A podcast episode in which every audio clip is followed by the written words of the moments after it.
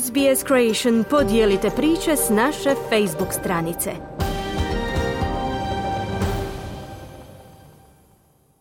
Vi ste uz SBS na hrvatskom jeziku, moje ime je Mirna Primorac.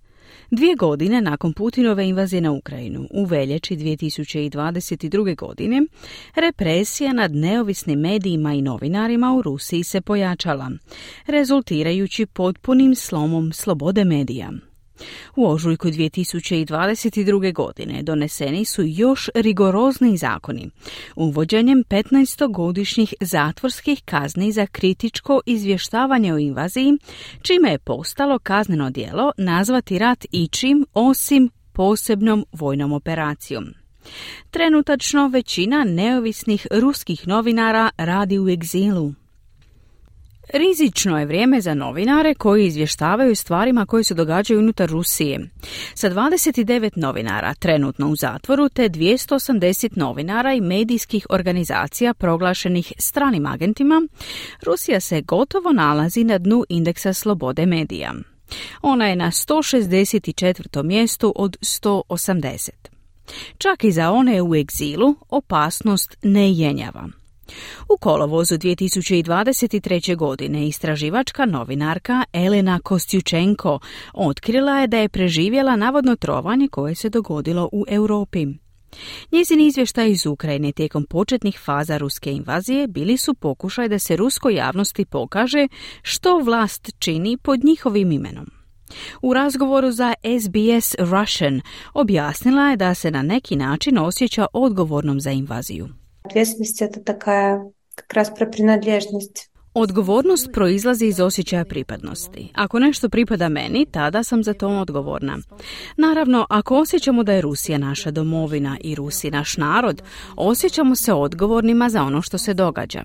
Ljubav ne donosi uvijek sreću, već često i bol. Pogotovo kada osoba koju volimo čini zlo, kazala je Kostjučenko. Njena nova knjiga pod nazivom Volim Rusiju, izvještavanje iz izgubljene zemlje, objavljena je krajem 2023. godine.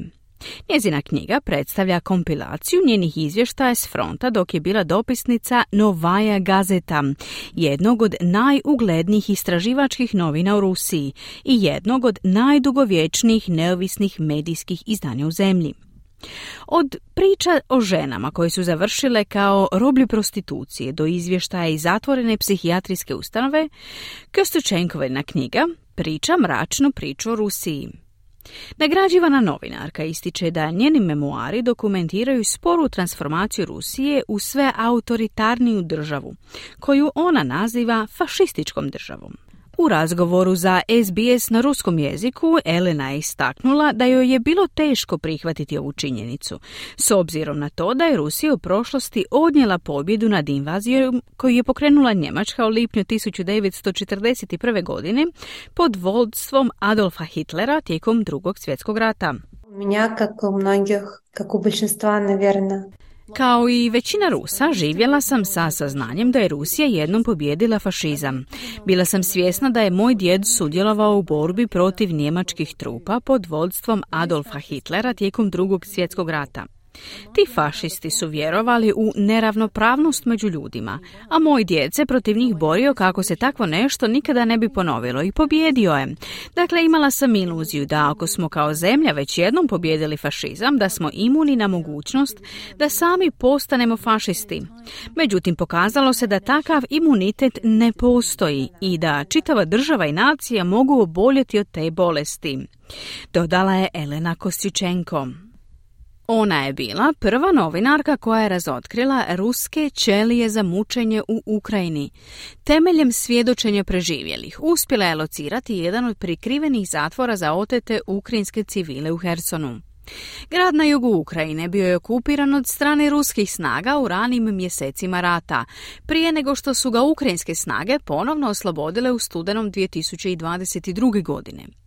Strahujući za njenu sigurnost, glavni urednik Novaje gazete Dimitri Muratov prisilio je Elenu Kostjučenko da napusti Ukrajinu i konačno se smjesti u Europi. Muratov je dobio informaciju da se ona nalazi na popisu osoba koje ruska vlada smatra metama za odstrel. Ona je bila jedna od mnogih novinara Novaje gazete kojima je gospodin Muratov pomogao pronaći novi dom u Europi. Imam najvažniji zadatak, osigurati sigurnost svojih zaposlenika. Iz tog razloga sada moram poslati najsjajniji urednički tim, okupljen poput dijamanata. Moram ih poslati u izgnanstvo i rastati se s njima, kazao je Muratov. Nezavisni mediji koji su opstali u Rusiji postali su meta Kremljevih uredbi, uključujući zabranu korištenja riječi rat, suspenziju domaćih medijskih kuća i označavanje ruskih novinara kao stranih agenata. Prema ruskim zakonima osobe na toj listi moraju označiti sve svoje materijale bilo u ruskim medijima ili na društvenim mrežama kao proizvode stranog agenta, inače su podložne novčanim kaznama ili zatvorskim kaznama. U rujnu 2022. godine ruske vlasti opozvale su licence za internetsku stranicu i novine Novaja Gazeta, koje su osnovane 1993. godine nakon raspada Sovjetskog saveza, koristeći dio novčane nagrade za mir koji je osvojio Mihajl Gorbačov 1990. godine. Nakon što je izgubila posljednju pravnu bitku za očuvanje izdavačkih licenci početkom 2023. godine, Novaja gazeta zatvorila se u Rusiji. Gospodin Muratov ostaje u Rusiji čvrsto odlučan da ostane u svojoj domovini, unatoč trajnom oštećenju vida koje je pretrpio u napadu maskiranog napadača u svibnju 2022. godine. To se dogodilo samo nekoliko dana nakon što je najavio dražbu svoje Nobelove medalje s namjerom da prikupljena sredstva donira ukrajinskim izbjeglicama. I dalje je odlučan da se istraživački rad Novaje gazete nastavi, iako priznaje da to ima vrlo visoku cijenu. Žurnalista, naša rabota mi smo novinari, a naša uloga je jasna. Razlučivanje činjenica od laži. No, novinarstvo u Rusiji prolazi kroz mračne periode. Tijekom posljednjih nekoliko mjeseci više od stotinu novinara, medijskih djelatnika, aktivista za ljudska prava i nevladinih organizacija steklo je status stranih agenata. U Rusiji to implicira samo jedno, neprijatelj naroda, kazao je Muratov.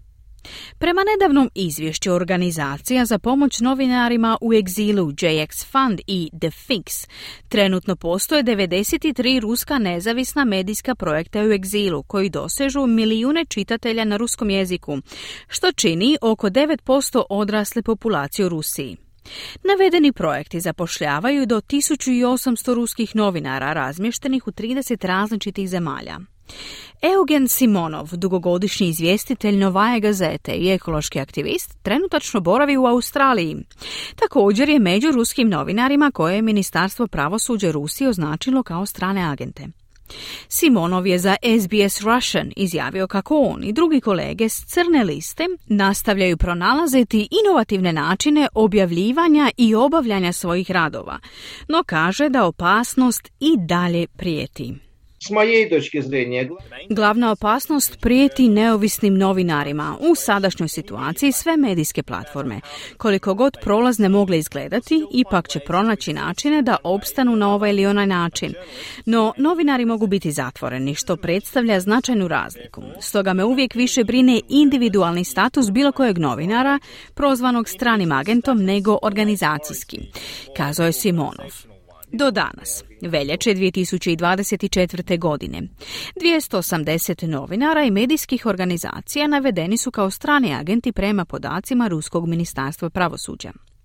2022. godine ruske vlasti proširile su kaznene zakone usmjerene na ono što nazivaju širenjem lažnih informacija, omogućujući federalnom regulatoru za medije i telekomunikacije Roskom nadzor da agresivnije blokira internetske stranice bez sudskog naloga. Elena Kostičenko ističe da ju je osobno iskustvo potaknulo na preispitivanje vlastite uloge kao novinarke. Мне очень больно далось знания, Bilo mi je izuzetno bolno shvatiti i vjerujem da se mnogi suočavaju s istim spoznajama u posljednje dvije godine da profesionalna dužnost ne poništava građansku dužnost. Izvještavanje o fašizmu nije isto što i borba protiv njega. Cijela naša Novaja gazeta, koja će uvijek biti moja druga obitelj i dom, nije ništa promijenila. Mi nismo spriječili ovaj rat, jer smo bili usredotočeni na opisivanje kako se on približavao. Na posljedku je kazala ruska novinarka novinarka u egzilu Elena Kostjučenko. Kliknite like, podijelite, pratite SBS Creation na Facebooku.